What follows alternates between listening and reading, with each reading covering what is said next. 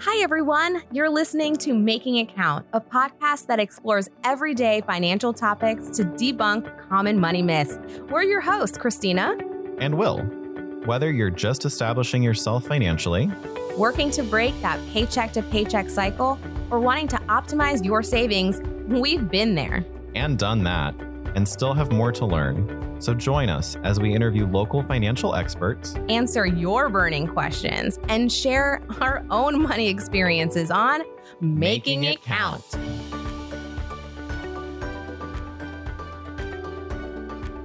Today, we're talking about home buying for the first time. For people who've never done it before, the process can be really overwhelming. Yeah, I think overwhelming is an understatement because it's so much. There's so many moving parts. The financial aspect, it's stressful, and being a first-time home buyer, there's a lot. And even though interest rates are really, really low, and that's something that's driving it, like we said, it can be very daunting at first. Low interest rates can really save buyers thousands of dollars right now over the term of their mortgage. So it's definitely really important. Absolutely. And we will get more tips like that through our guest interview with a local real estate agent and a loan officer from Addition Financial. Right. And then we'll talk about those low interest rates, like I just mentioned, and then what that means for today's home buyers in our segment called The Sum Up. And then after we say goodbye to our awesome guests, we will share what we've learned today and then also mention some helpful resources to help our listeners make it count every day. Sounds great. Let's get started. So, Christina, I've never purchased a home before, but I know that you have. So tell me about what that was like for you. Oh my gosh. So I was probably about the age that you're at now, newly engaged, and it was so stressful because I obviously I didn't do anything with financial stuff. So my parents helped me out a lot, just teaching us all of the things, but I didn't know, like, when you go to closing and you're signing all those papers and like what's points mean. Like we've since bought another house since our first house, and it's like I still don't know what mortgage points are. So maybe we'll learn about that today. We can learn today. Like, so things like that, and like all those hidden things that you don't think of. So I think we're going to learn a lot today. I feel like there's like one thing you're mentioning that you don't know. And now I'm sitting here like, what's escrow? What does all this even mean? I have no clue. Like, people are like, I pay my property taxes. And and is that HOA? Like, yeah, there's so much to talk about. So I think this will be a good one, not only for you, but a lot of people. Absolutely. So let's meet our guest. Today, we're happy to have two people with different perspectives on the home buying process. Eric Mielis is a real estate agent and Kathy Michaels is a loan officer. Would you please introduce yourselves? Sure thing. Hi, everyone. Hi. As mentioned, my name is Eric Mielis. I am a local real estate professional, and I am the co-founder of a local team by the name of H6 Homes. We help members as far north as DeLand and as far south as Davenport. We've been working with members for a number of years now. And personally, I live in beautiful downtown Orlando with my wife and my stepdaughter. Life is good. All is well. And I'm excited for today's show. So thank you for having me on. Yeah, so are we. Thanks. You're welcome. Hey, Christina. Hey, Will. Thank you so much for inviting me to join you. Kathy Michaels. I'm a real estate loan officer with Addition Financial. I've been in the real estate lending for well over 20 years. Been in banking in the credit union world for longer than I care to admit. Probably longer than most of you have been here. Stop it. On this earth. Which is part of the reason you're the expert, right? And we have no clue what we're doing. Exactly. But, it is one of those things that it is ever changing. You're always learning something new. So, yes, it's definitely a lot to know. And I can understand why it can be overwhelming for some. Well, I'm so excited because we have like the person who's going to help us find our dream home, and then the person who's going to get us through all the paperwork, like sitting right here. Will, you're going to be ready to buy a house like as soon as we're done. Oh. I know, right. A guy. Yeah. No pressure, Will. No pressure. All right, so let's get right to the questions, because I know there's some questions in here that I still to this day don't know. So this will be fun. Okay, so I want to start with something that's a big concern for first-time home buyers. What can people do? Credit score, that's like a big thing, especially when you're starting out. What can people do to improve their credit score before they even think about getting a house? What we always advise when it comes to credit is know what is being reported on your credit bureaus. If you haven't had your credit pulled recently for maybe an auto loan or some other inquiry, obtain one of the free credit reports from one of the bureaus. It doesn't matter which one you choose. You could choose all three. You're entitled to one free one every year, but choose one. They're typically pretty similar to each other. Review it, make sure everything that reporting is correct. There's no errors. There's, God forbid, some fraud on there. You know, you just want to review it, make sure everything's good. What's going to determine your score is the various scorecards that the bureaus use. The biggest impact on your credit score is your payment history. Paying your bills on time is the hugest thing that you can do to keep your score good. The length of time that you've had your accounts open also helps. So if you've had cards for a while, even if you don't use them, if they don't cost you anything, don't close them because that has a long history. Periodically use them. Maintaining lower balances on your credit cards. So if you have a credit card with maybe $1,000 limit, try to keep your balance no more than maybe $300. You know, sometimes things come up and you have to use them and maybe bring the balance up a little bit higher than you'd like, but try to keep it as low as you can or get it down as quickly as you can. But those are the things that are going to contribute to a good credit score. Take note of that, Christina. I will. I'm taking note. I'm kidding. She was actually bragging to me about her good credit score the other day. And I was not bragging. It was a little bragging. People are very proud of their good scores. Yeah, and they should be, because many times in some cases, it's taken years for the newer borrower. You know, they're starting out and they are proud of it that they've, you know, managed to get an auto loan and a credit card and they didn't need the assistance maybe of a family member to do it. Mm-hmm. You know, those are big steps in a person's life. Absolutely. See, big steps, Christina. So let's say like you are like Christina and you have really good credit. Is that a good point to look at getting pre-approved for a mortgage? It's one of the main parts of the puzzle, let's say. So you have your credit, obviously, your income, income you have to make this proposed mortgage payment that you're thinking about. And then there's the assets portion. You know, how much have you managed to accumulate in your savings? Maybe some gift funds from a family member, maybe some assistance. Wouldn't that be nice? Oh, yes. You know, family members are good resources sometimes for the first-time home buyer. 401k loans, sometimes they allow for you to borrow against your 401k for the home purchase. And then there are other sources out there for down payment assistance. So you need to know, you know, and also what I always like to ask a prospective buyer is, what is a comfortable payment for you feel like? You know, you may be paying $1,400 a month in rent, and you're okay with a $1,400 a month payment.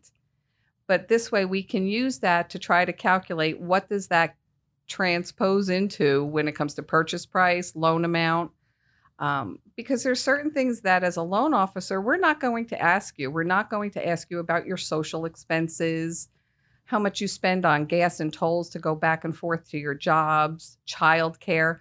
And those are very real life expenses, but we don't ask about them. So it's always important for you to know what is going to be comfortable for your household budget. I like that she said social expenses. Mm-hmm. Does that count like skincare, Target expenses? Target. I like Walgreens. Walked into Target and I walked out with like 5 things I didn't need yesterday. Well, that's the whole thing. Mm. Yeah, I mean, well, you can buy 5 things for your new home. Ah, it was a pillow. I did walk out with one pillow. Well, Eric, what does that mean from a real estate agent perspective? Yeah, it's a great question. So we always recommend that buyers be buttoned up financially with a pre-qual or pre-approval letter in hand before the shopping phase. And I'll share with you why. 2 things, most importantly, that usually come up when we start shopping for homes without pre-approval in hand. Number 1, the market is moving at a very fast pace.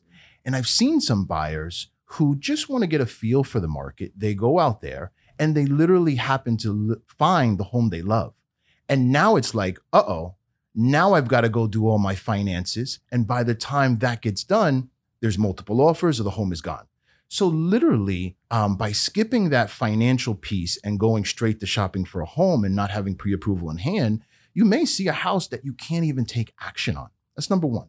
Mm-hmm. Number two, the one that hurts the most is starting the shopping process without a pre-approval in hand, falling in love with a certain amount of homes.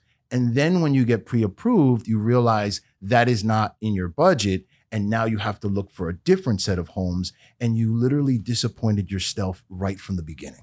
Mm. So two really important things that we see in trying to mitigate that and have buyers really button up their finances first before hitting the shopping phase. The emotional part. Yeah, I'm finding sure. Finding that mansion you love. Eric, I'm sure that's happened to you. Like, you've walked people through homes and then you realize, like, this isn't even... It's making me think of that. There's like that HGTV show. I can't remember which one it is, but they like walk them through. The Property Brothers. And they walk them through. They're like, don't you love this home? And they're like, I do. It's my dream home. They're like, you can't afford it. The takeaway, you know? Yeah, absolutely. It's $1.2 million. Yeah, yeah. They're like, get over it. Yeah, yeah. I'm more a fixer-upper girl. I love it. I'm an HGTV all day, every day. I'm right there. I'm like, I got to move to Waco just so that they can redo some fixer-upper for me. I don't know. Yeah. The modern farmhouse. So the next step I think, or something that intimidated my husband and I when we were first buying a house is that down payment. I think a lot of people almost probably get scared of taking that step because of the whole down payment thing, or how much you should save. There's a lot of conflicting information there. So how do we address that? What should we do for our down payment? Well, I know what we do is we will provide a quote, meaning we're not running your credit, but for somebody that is just starting to entertain the thought of buying a home and they have absolutely no idea how much they're going to need, we can run a quote for them just based on some theoretical information, you know, a purchase price of $250 and tell me how much you have for your down payment and cost. Give me a total lump sum that you think you'll have to work with. And then I can give them an idea, you know, what their payment might be like, what the closing costs might be, the payment, you know, what it includes, your taxes, your insurances, the current interest rates we'll base it on. And it gives them a better picture of what to expect. And if they're prepared and they meet, you know, it all sounds good to them, then we can move forward and get that pre-approval going for them, where we're going to run their credit, evaluate their debt-to-income ratios, their other obligations they have, and then they can, you know, hopefully get a pre-approval letter and with confidence work with an agent to find the right home for them. Because we don't want them to be house poor either. We don't want them to have any surprises. We don't want them a week before closing saying, oh my God, I'm short $2,000, $3,000. What am I going to do? Because of the trip to Sephora. And Target. Well, that's one of the things we do counsel, not to go, you know, shopping or incurring a lot of debt when you're in that serious looking for a home mode. You know, you do have to sometimes curtail those things a little bit. Cut back the entertainment budget.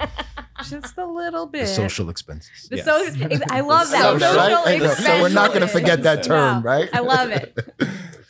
So how can people figure out which homes are in their reach? It's not necessarily all about the listed price, right? We see them like always negotiating at a certain point, especially on the HGTV shows and all that, even though it's a pre-negotiation, but that's okay. It's all fake. But how do we like understand the listed price and all of that? Sure. I believe I'm going to answer your question in two parts. First, how we set a baseline of what we can afford is based on the conversation they had with the loan officer previously and that pre-approval that was generated, right? Some people will qualify, for example, for $400,000. That doesn't mean they have to buy homes at $400,000. Ooh, can we stop there and let that sit there for a little bit? Just because you are approved for $400,000 does not mean you have to buy a house that's $400,000. But they said I was approved for it. That happened to me when we bought our first house, which was on top of the bubble. So let me not even get started there. It was back in we've hit a trigger. Yes. We were making like no money. Like right. we were like out of college and we got approved for like $350,000 house. And we're like, dude, I'm making like $10 an hour. There's no way.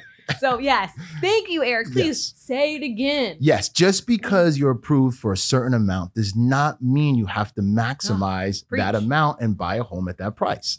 So that's number one. That does set a baseline for us as we're hitting the market and looking for homes. Number two, the second way I'll answer that question is, you are correct. A listed price on a home is what the seller placed that home on the market for. That doesn't mean it's worth that. Quite frankly, it could be worth less. It could be worth more. And the way that we distinguish if that listed price is fair market value for that home is your real estate professional will do some due diligence. We look at area homes that are similar in terms of location and style, and we check what those homes are selling for. And it begins to give us trends. It establishes a baseline of values in that particular community and location. And that's how we start to be educated about the market, what's out there, what's available.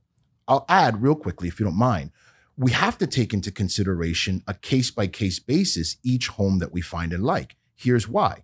We could find a home that was lingering on the market for 73 days, no offers on the table. You would think we have a little bit more leeway based on that one particular situation in negotiating and opening up dialogue and doing certain things versus the other example of a home hitting the market on a Friday, having 7 offers by Saturday with 23 showings. That kind of scenario, you can tell, is going to be quite difficult in getting 10 to 20 grand off the list, because the seller has 7 different options right in front of them in 2 days. There's been no pain associated for that seller in their marketing of their home. So my point is, it's a case-by-case scenario. Every time we find a home that you really, truly love, there's work that has to be going into it to figure out values, comparables, trends, and establish what does this home mean to you? What do you feel it's worth to you? And then accordingly, develop a strategy to make offers on those homes. There's a lot of first-time home buyers that think the down payment is the only thing they have to worry about.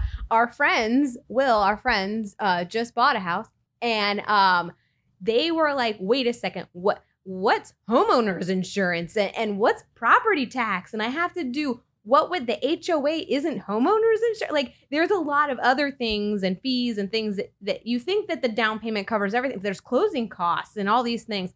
So what are those hidden surprises? And they're not, I mean, we're going to put surprises in air quotes, but what are the things that we really need to think about other than the down payment?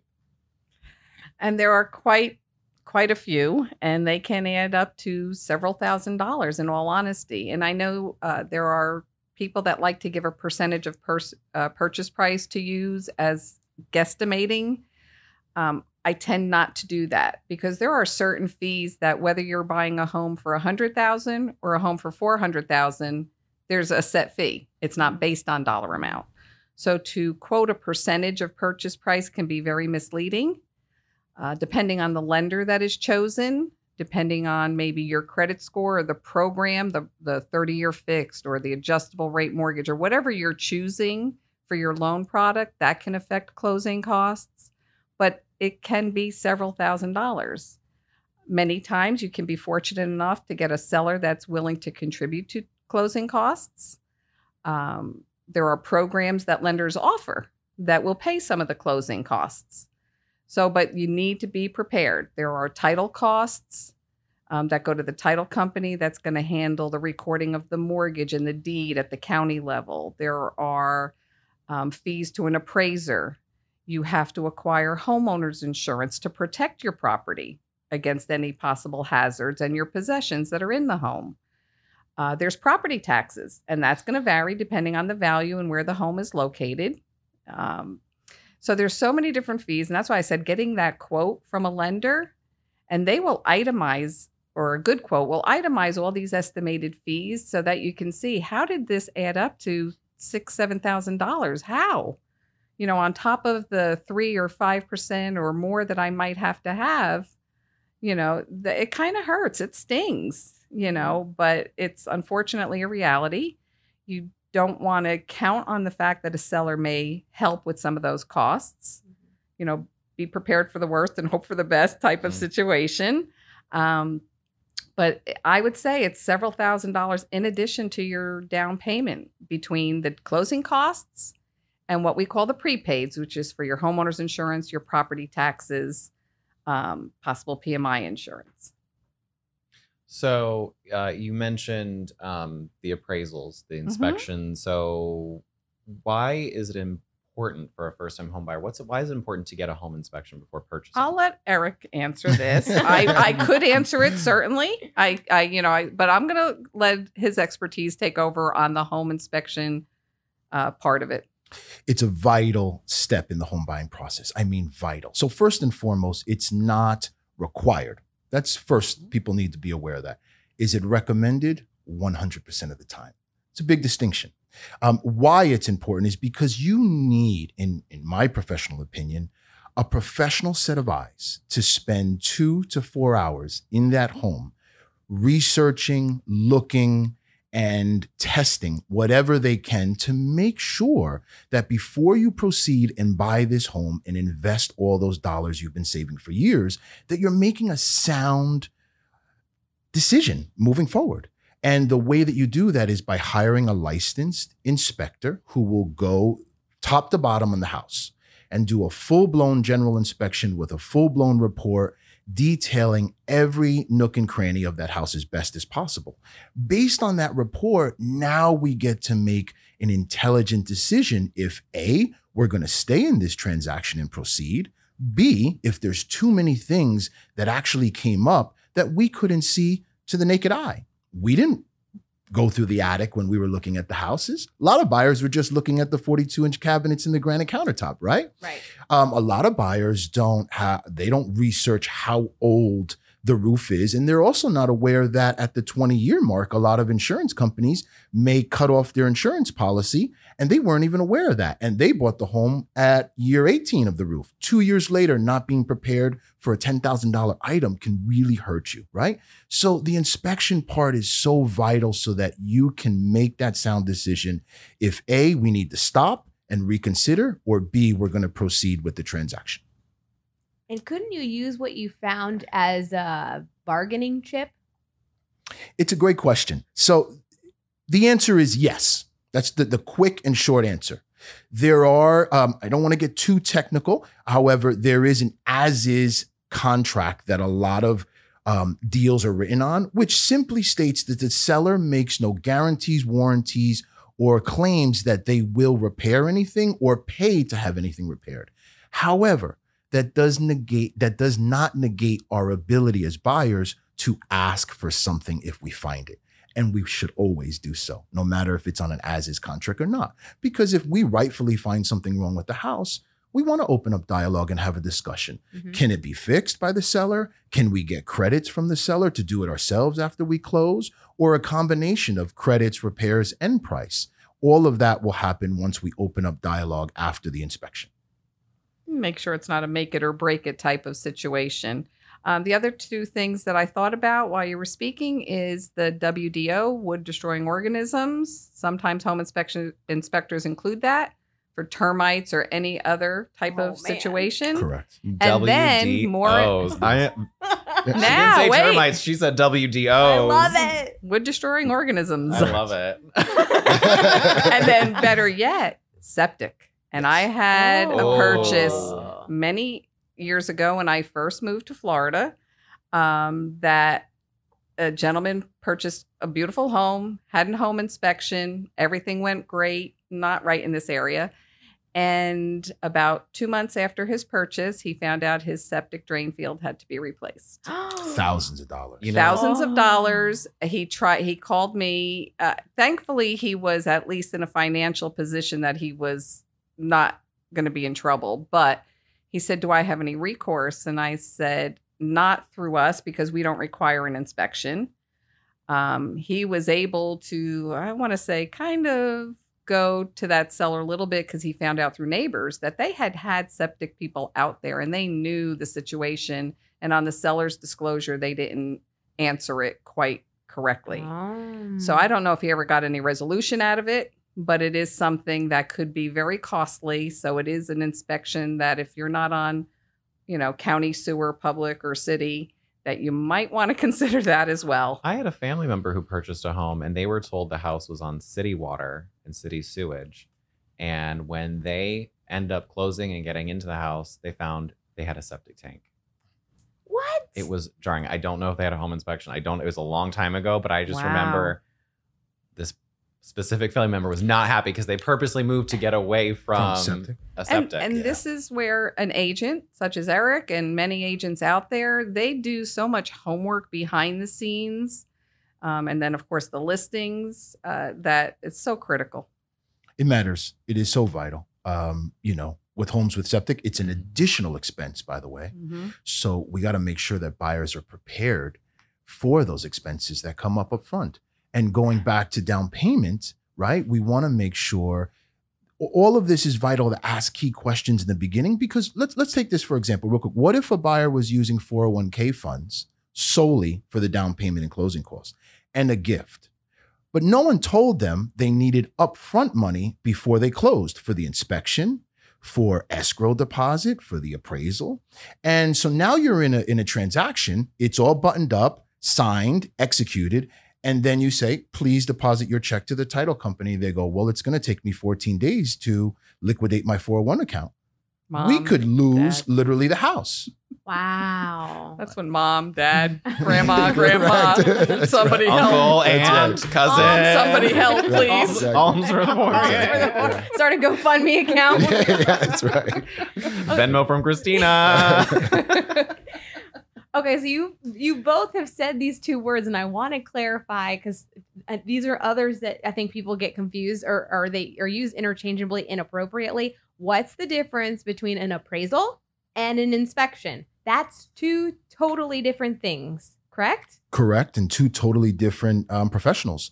An appraisal is done by a state-certified appraiser who is tasked with unbiasedly going to the property and forming an opinion of value that the lending institution will use. Very important, right? When you're using financing, it's required. You have to get an appraisal. An inspection, as we discussed, is a professional licensed inspector who's going to go and do an inspection on the house to determine the home's condition, not market value. So one is value, one is condition. Correct. And then Kathy, do we get an appraisal from our financial institution, or do we get the appraiser from our real estate agent? So the lender that you choose for your mortgage is going to, at a certain point in the process, once they've gotten the contract in, they've disclosed to you, there's limitations, 3 business days, there are certain regulations that we have to follow. Part of the processing is going to be collecting your documents, ordering the title work through the title company that was selected, and ordering that appraisal. As a lender, and especially since the real estate bubble and all of the things that got thrown around, pointing fingers, lenders, buyers, appraisal companies, everybody was pointing blame to everybody.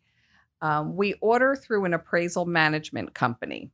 So, you know, if my processor is ordering the appraisal on Will's new house that he's looking to buy, it goes to a company.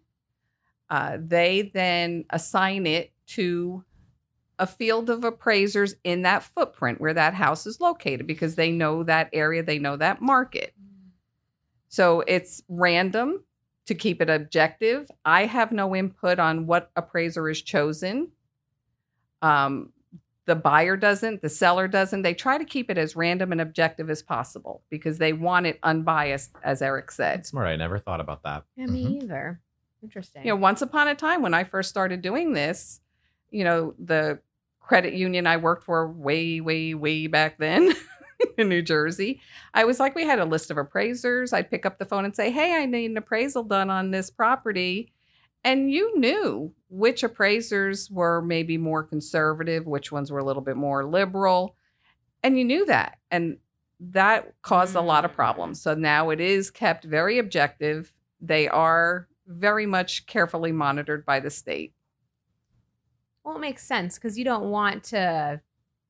Yeah, I mean, that makes sense. You want it fair. Yeah, exactly. So in the opening, we mentioned that interest rates that are at a very low point right now. What should first-time homebuyers know about shopping for rates?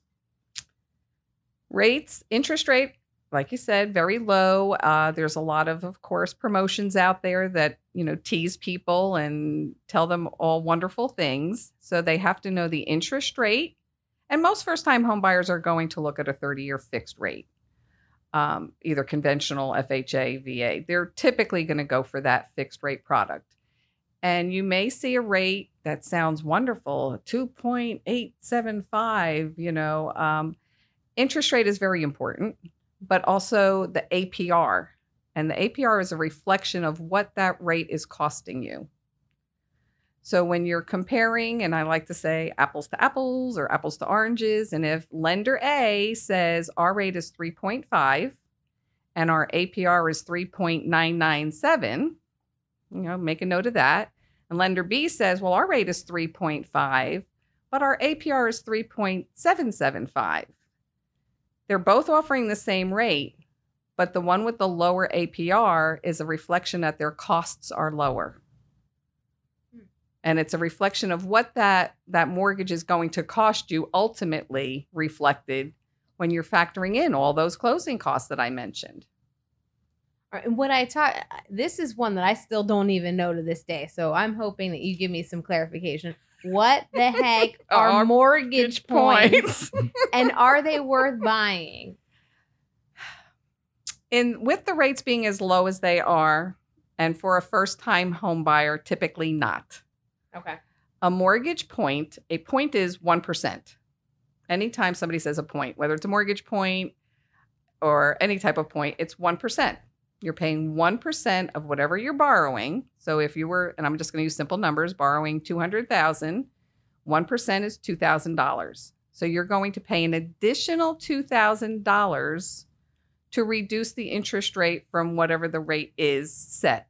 So if the rate were 3.5, and you wanted to do what they call buy down the rate, you would pay 1 or more points. Some lenders will allow half points, quarter points, but typically it's 1 point, 1% to buy down the rate. And how much it buys it down isn't always worth it. You have to be in that home or keeping that mortgage long enough to make that cost efficient. And most first-time homebuyers don't have a lot of extra money, whether it's for additional costs, buying down the rate. It's been proven that most people do not stay either in their homes or they either refinance, typically in the 5 to 7 year period. Mm-hmm. So if you're paying $2,000 to maybe reduce your interest rate by 0.125%, what you're going to save monthly is going to be nominal, especially with the rates being as low as they are. And you have to think, okay, at a cost of $2,000, if I'm only saving $20 a month, that's going to take 100 months to kind of repay itself.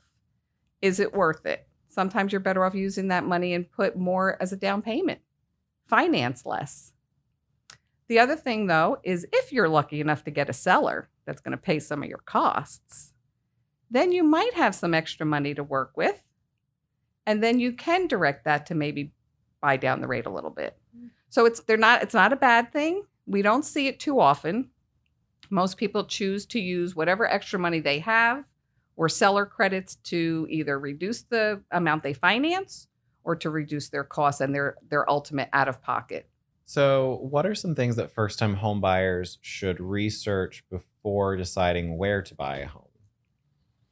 Yeah, it's a good question. There's so many, right? The wish list, if you will, right? It's the most countertops, it's the most fun cabinets, part. Hardwood floors, tile floors, you know, wood grain tile, undermount sink. Absolutely, yeah, all of that. This is Will's checklist. Eric, are you keeping notes? That's the dream list. Yeah, exactly. No, but there really is things that you as a buyer need to sit down and distinguish what's important for you. Not just blindly follow wherever you think would be a, air quotes, good place to buy, but have that discussion with the family. radius to work and what commute do you want, right? Schools, huge discussion amongst parents. And even actually non-parents who know that they're going to have a family and want to buy in an area that has a school zone. I have a lot of friends who did that. Right, yeah. Absolutely. And they want to stay there, right? You have style of home. Do we want production built mid-2000s style, or do we want 80s, 90s semi-custom look where the neighborhood feels and looks different amongst each house with larger lot lines, right? Do we have an allergy to carpets, and we specifically need other flooring products, or we're open to anything? Do we want turnkey, or are we the type of family and buyer that wants to add value to something? All of that are questions that we should be going through during the wish list phase. Swimming pool or no swimming pool. That's right. Fence, no fence. Yeah. You know, I would love to say that I'm the type of person who would be like, let's go in there and fix it up. Make it our own. Oh my God. I would be like, call it. No, that's not me. Yeah, yeah. It's not. I'd be great at like telling somebody what I want if I had all the money. Well, but yeah. But that's real. And if you acknowledge that, there you go. Oh, I can hang a ceiling fan and a TV. Wow. And install a dimmer. I've installed dimmers. It's actually pretty good. I can't hang a picture, honestly. So I mean, true story. I called someone to hang a picture in my house. Most men are not good at hanging pictures. That's a fact. Oh, I always hang them too high because I'm taller, so it's right in front of my face. I'm like, look how lovely it is, and then everybody else is like staring up. Years ago, I kind of had a part-time job that involved that, and it was always tips on how to hang pictures and distance and height and all that good stuff. And most men are just not good at that. Women are typically better at that. So, Eric, if you ever need help, reach out to your girl, Kathy. Absolutely. She's going to help you put up that picture. Please put some pictures up, Kathy. Absolutely. I bring my own mounting bolts and molly screws and everything. Oh, little side hustle here. Little side hustle. But yeah, well, anytime my nieces or nephews have, moved into new homes, I get the phone call. Are you on Angie's list? No. Not yet. All right. Thanks, guys. We're going to take a quick pause for a quick ad break, but we'll be right back. And then you guys need to get ready. Take deep breaths. We're going back to the quick round. Quick questions. All right. We'll be back after this. This podcast is brought to you by Addition Financial, a member-owned, not-for-profit financial cooperative. Count them into your financial journey by exploring their educational content, membership, and everything they have to offer at additionfi.com. Federally insured by NCUA and an equal housing lender. Up next, we're going to be talking about the Making It Count essentials. Will, you get to kick things off. All right. So when do buyers need to purchase mortgage insurance? Lenders are going to add mortgage insurance. On an FHA loan, it's called mortgage insurance. On a conventional loan, it's called PMI or private mortgage insurance. And it's when you're putting less than 20% of the purchase price down. So you're financing more than 80% of the purchase price. There is a misconception or a myth that you're a first-time home buyer, you have to do FHA. I want to banish that myth. FHA is a great product. It's typically 3.5% down. However, there are many conventional products out there available with 3% down. Conventional mortgages, the PMI premium is typically less than an FHA mortgage, and it is not on for the life of the loan. So when you're checking with your lenders, see if they offer that, because it can make a big difference. All right, Eric, this one's for you, and you're not going to like it, but I'm sorry. We were told to ask. Okay. Are real estate agent fees negotiable? So the short and quick answer is it depends. There we go. It depends because all real estate professionals are self-employed 1099 individuals and can run their business the way they choose. That's number one, with guidance from the broker. But nevertheless, however, a quick distinction, buyers do not incur commissions. Sellers do. So it's the sellers who are paying their agents, and those agents are paying the buyer's realtor. So in essence, buyers don't incur commissions when they hire a real estate professional. Who else can you hire to do a job for you as important as finding a home and not have to pay them a penny? I love it. So you mentioned the 30-year fixed earlier. Is the 30-year mortgage the best option? for most first-time home buyers, and now with rates being as low as they are, it is what is typically chosen. However, if maybe, you know, it isn't a first-time home buyer, maybe they came into some inheritance, maybe they have quite a bit of money to put down, or their income levels will support a shorter term, 15 or 20 years. By all means, what you will pay in total interest over the life of the loan is an enormous difference. But we don't want to see people stress for that 15-year payment, and then their social expenses may suffer some, or then with life, if their family does expand, if they decide to do other things, they're committed to that higher payment of 15 years versus maybe a lower payment at 30 years. Kathy, you're going to be so proud of me. I refinanced our house to a 15, and then we're making an extra payment every year. So, you are. You're raising the roof. One less trip. This every time. Oh, Lord. And you know what it is? One less trip to Target.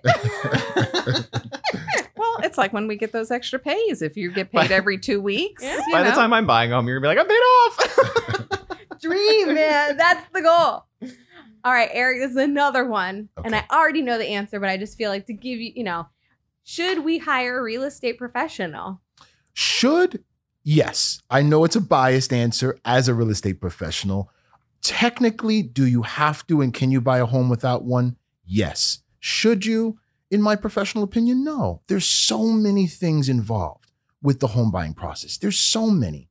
And why not have a qualified professional that you build a relationship with and trust to assist you through that process, to think 3 steps ahead of what you're thinking and considering?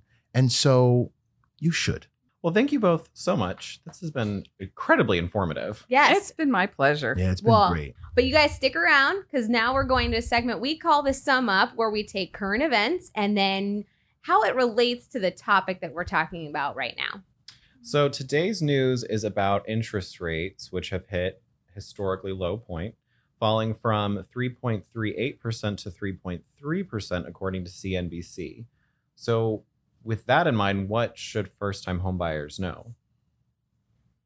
Interest rate, certainly a point important. It's going to keep their payment lower than maybe it would have a year or so ago, or it might in a year from now. We don't know what the rates will be. So if you're ready, now is a fantastic time to start seriously thinking about it. Rates are in those low 3s to mid 3s right now. It's going to have a direct impact on your payment, the total interest you will pay over the life of the loan. So yeah, now is a great time. It just speaks for itself, you know, with the low rates, lower payment. You might be able to buy more than you could have when the rates were higher. And purchasing power, absolutely. Purchasing power is what rates will translate to as they go lower and higher and fluctuate. What can a first-time buyer do to speed up the process? Is there any tips, or what should they be prepared with to get this process moving faster? That was one of the first words I was going to use. You took it right out of my mouth. Be prepared. Be responsive to your lender, the loan officer that you choose to work with your agent. Be prepared for submitting documents when they're needed. And your loan officer is going to give you an idea what is going to be requested when the time comes. You know, it's a team effort. It's a process. Eric will tell you it is certainly a group effort. And it is a process. It's not I'm going to Target, I'm going to open a credit card, or, you know, it is a process. It typically takes 30 days from application or finding that right home to closing, maybe a little bit longer, depending on what you agree upon with the seller. But be prepared, be responsive, be prompt in getting those things in when they're needed so that everything goes smoothly, so that there's no obstacles that, you know, we can't get around. And Eric, what should a person do to be prepared for the home shopping experience? Sure. So we specialize and created a 7-step process. And the way the process works is, first is education, which is exactly what we're doing now. Listening to shows like this, getting educated and familiar with the process. Next is finances. Once your finances are buttoned up, the next phase is the shopping phase. So think about it. How confident as a buyer you can go knowing that you've been educated on all the things necessary about the home buying process. Your finances are buttoned up. It allows you to proceed, shop with confidence, make offers, go through the transaction, close, and be happy and have your keys and have a great experience, not one that you regret going back and thinking about you didn't do things right and now you just invested your dollars into this large purchase and you're not happy. All right. Wow. I am like, I've learned so much and I've already bought a home. Like, what about you, Will? Oh, just think about how I'm feeling then. You guys, thank you so much for coming. Eric and Kathy, thank you so much for your time. Eric, how can somebody, one of our listeners, if they're looking for a home, how do they reach out to you? Sure. You can go to our website, www.h6homes.com. You can find me on all the social profiles under H6 Home or my personal name, Eric Mielis. And I look forward to speaking with anyone and everyone that just wants to be educated on what it takes to go through the home buying process here locally in Central Florida. Well, thank you again both so much. This has been great. Thank you. Thank you. Thank really you. Yeah, thank all right, Christina, it is time for our favorite segment. What did we learn today? All right, Christina, what did you learn today? What I learned today was something that Kathy said that I thought was really very important, is that you don't always have to go for the FHA loan. Sometimes the conventional loans, you always hear first-time home buyers and going to these special first-time home buyer loans or mortgages, but a conventional loan could be even more competitive than that. So I thought that was really interesting. Way to steal what I learned. Oh. That's okay. There are two important things I learned. It was so important that we both thought it was important. I learned what WDOs are. Yes. Wood-destroying organisms. Yeah. And the social expenses. Social expenses. And I learned that, but then I did like that Kathy broke down for us beyond the down payment. Because, I mean, in my mind, that's what I've been thinking about is like a down payment. How much do I need for a down payment? And people start scaring you with the private mortgage insurance and everything else. And it's like, but, you know, there's more to think about beyond just that. So, and Will, like Eric said, just because you qualify for X amount, that does not mean you have to buy said X amount. Moving to Celebration, baby. Moving to the Disney town. Oh, I wish. All right. So at the end of every episode, we like to leave our listeners with some practical resources related to this episode. So today we're really excited because we have three resources that are super great. Sounds like an infomercial. Three. Yes. So we have a first-time homebuyer's guide to mortgages, which includes everything first-time homebuyers need to know about applying for a mortgage. Basically, it's a soup-to-nuts guide provided by Addition Financial, and it's completely free. So check out the show notes to download it today. Our show notes are so helpful. I love it. Also, what is super helpful is our two additional resources. The first is a quiz, and the quiz is to help you decide if you are ready to buy your first home. Will, you got to take that quiz. I thought you were about to say it was like a Harry Potter quiz. Which Harry Potter character are you? You're Hufflepuff. Am I? Oh, that's okay. I like that. So if you're ready to buy your first home. And then the second one is how to your monthly expenses worksheet for a new homeowner. So kind of really laying it out of like, what is this really going to cost? I think it's really important because figuring out your budget when you buy a new home is really a big deal. And I can't wait to take the home buying readiness quiz with my husband. All right. Awesome. I'm going to. Although he'll probably look at me and be like, no, we're not taking that. We're not doing that. But we'll put all the links to the resources in the show notes. Thank you again to our guests, Kathy and Eric, and we will see you guys next time on. And that's a wrap on this episode of Making It Count. Thanks so much for joining us today. And if you like what you heard, please rate and review us on your favorite podcast app. You can also subscribe or follow to stay up to date on our latest episodes. In the meantime, send us your questions and share your success stories by emailing us at podcast@additionfi.com. And whatever you do, make it count.